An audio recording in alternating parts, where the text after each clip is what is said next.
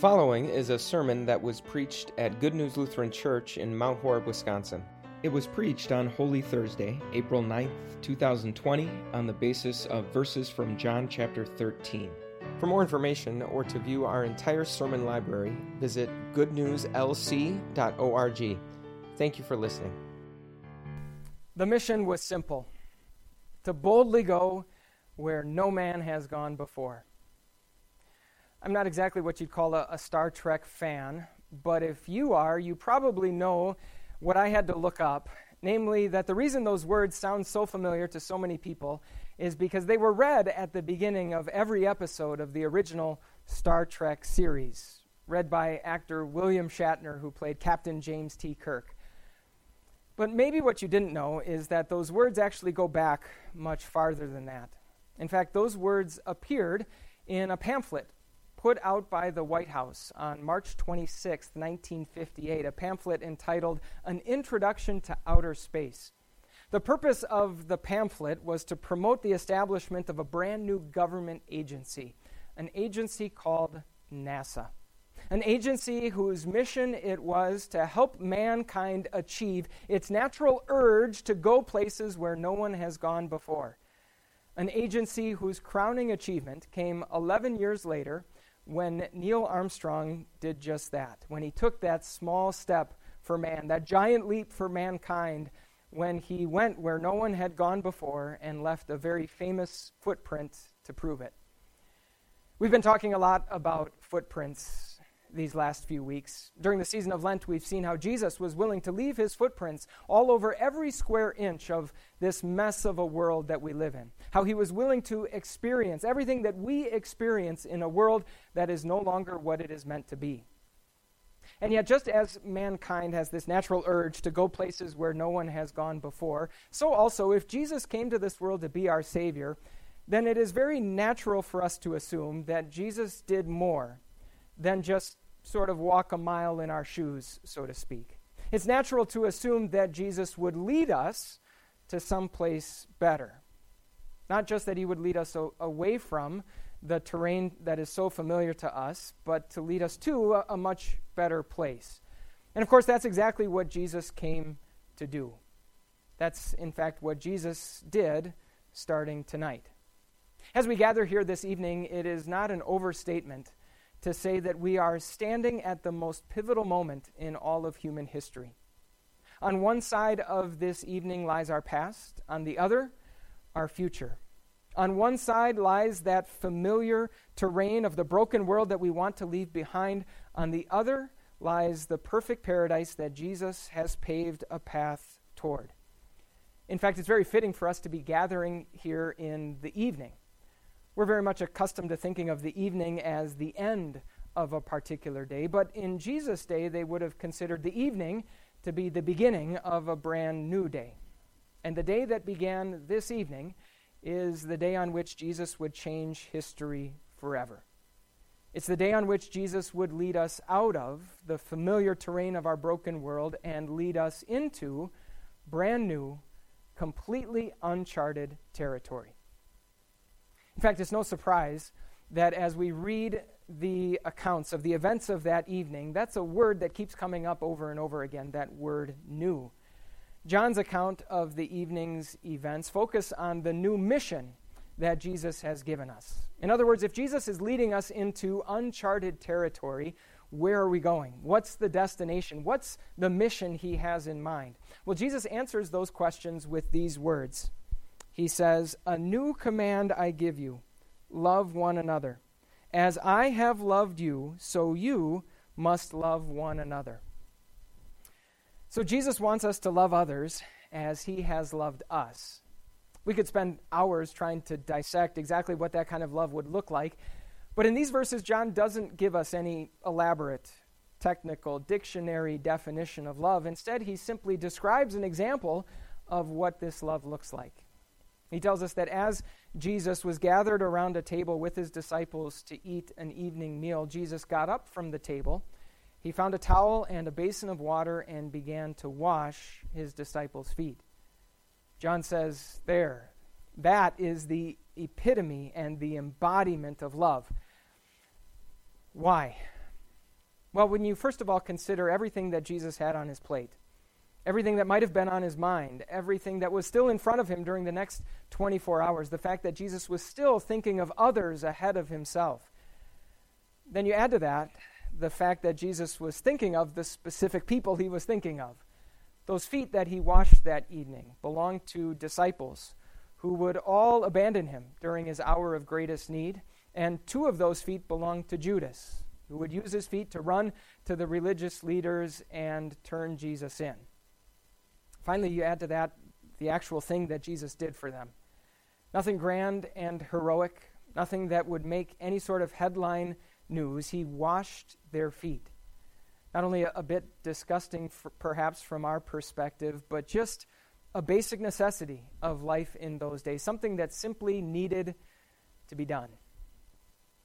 Do you see how Jesus is leading us into completely new, uncharted territory? We're, of course, very accustomed to talking about the importance of love in our world.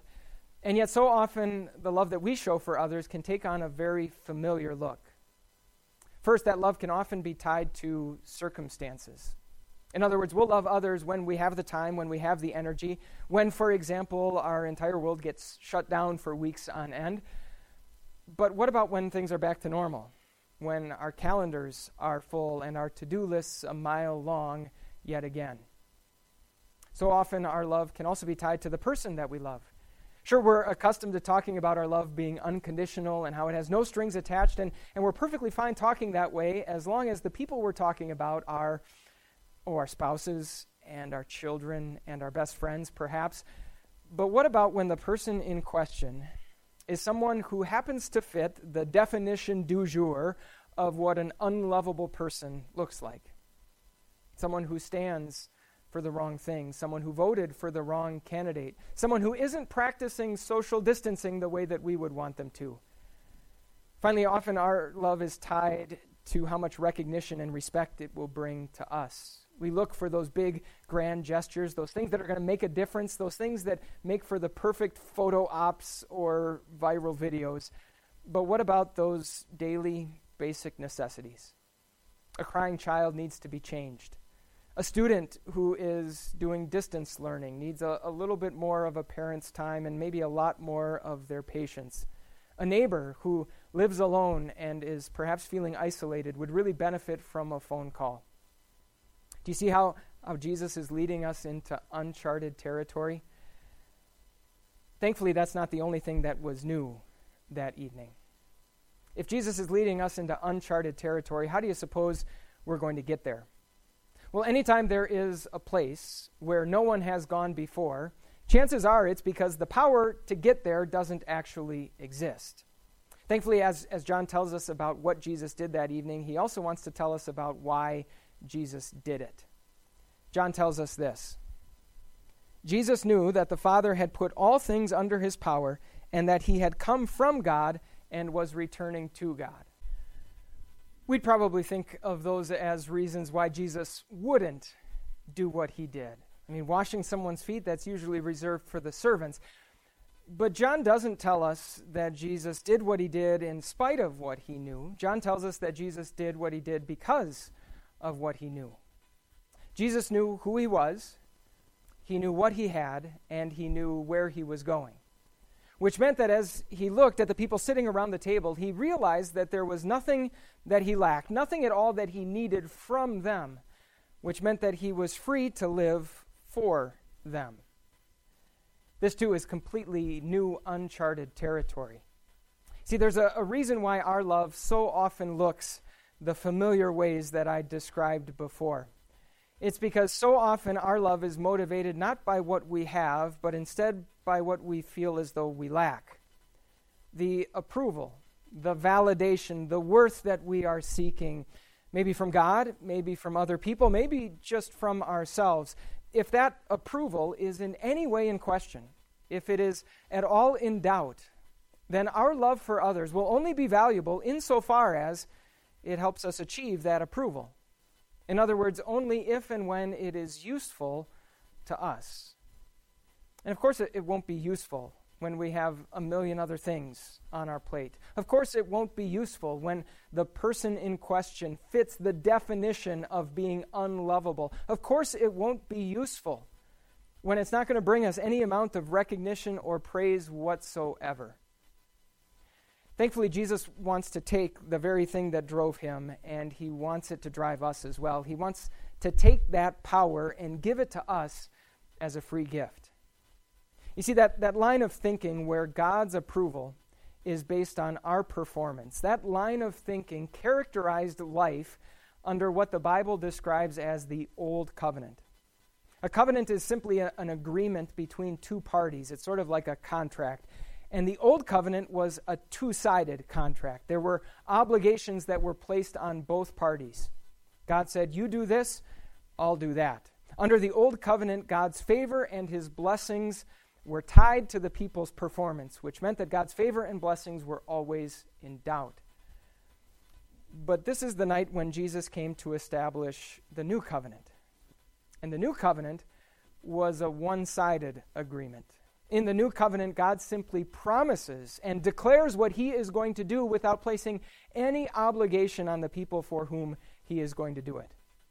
In fact, in, that way, the new covenant is a lot like a will. It's also like a will in the sense that the terms of this new covenant are put into effect when the person who establishes the will dies. And of course, that happened when, when Jesus died. That day, Jesus died on the cross for the sins of the world. That day when Jesus won forgiveness and salvation for the whole world. That day means that you and I can also know with absolute certainty who we are, what we have, and where we are going. As a result, that day also means, and the new covenant also means, that we can look at the people who are around us and realize that there's absolutely nothing we lack, absolutely nothing that we still need from them. That new covenant sets us free to live for them. In fact, you might say that this new covenant is sort of like a, an engine inside of us, that when it is humming on all cylinders, it drives us to be able to follow where Jesus leads and love as he has loved us. And yet, just like all engines do, this engine needs fuel.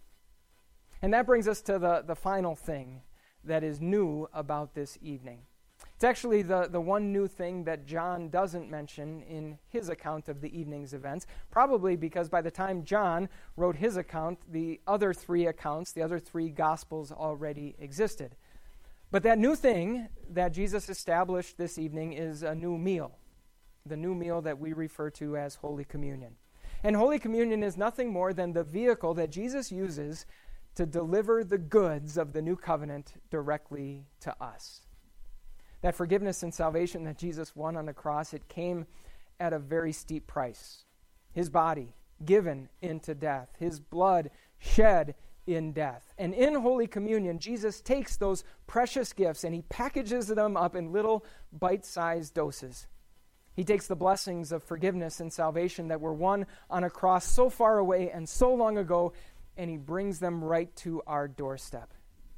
He takes that price that he paid for the whole world and he puts it right in our hands and says to us the best words we could possibly hear him say for you.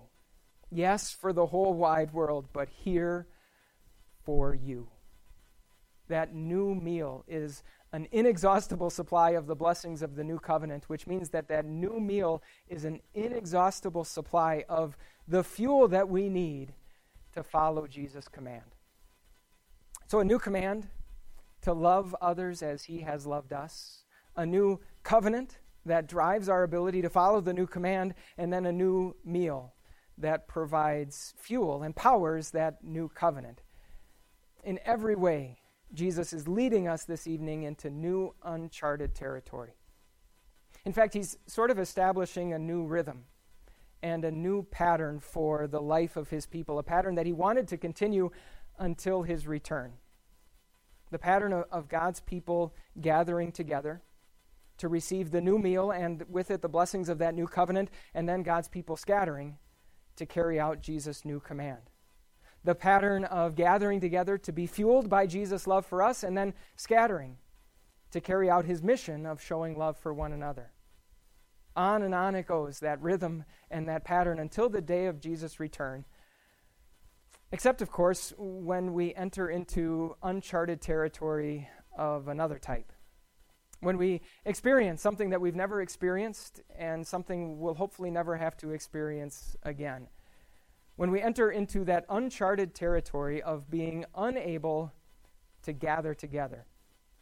It certainly isn't ideal, certainly on Holy Thursday. And yet, by God's grace and with His blessing, it will only be temporary. And of course, in the meantime, we're very thankful that in all of these other ways, the gospel can still continue to get out. And yet, it is certainly my prayer that there would be another blessing that results from this uncharted territory of being able to gather together. And that is that it would lead us to desire all the more to, be, to do so once we're able to do so once again that we would hunger all the more for this new meal that Jesus has provided, that we would long all the more to be refueled by the love that He has for us, so that we can once again go out into the world to carry out what is ultimately His mission to show our world a love unlike any it has ever seen before. Amen.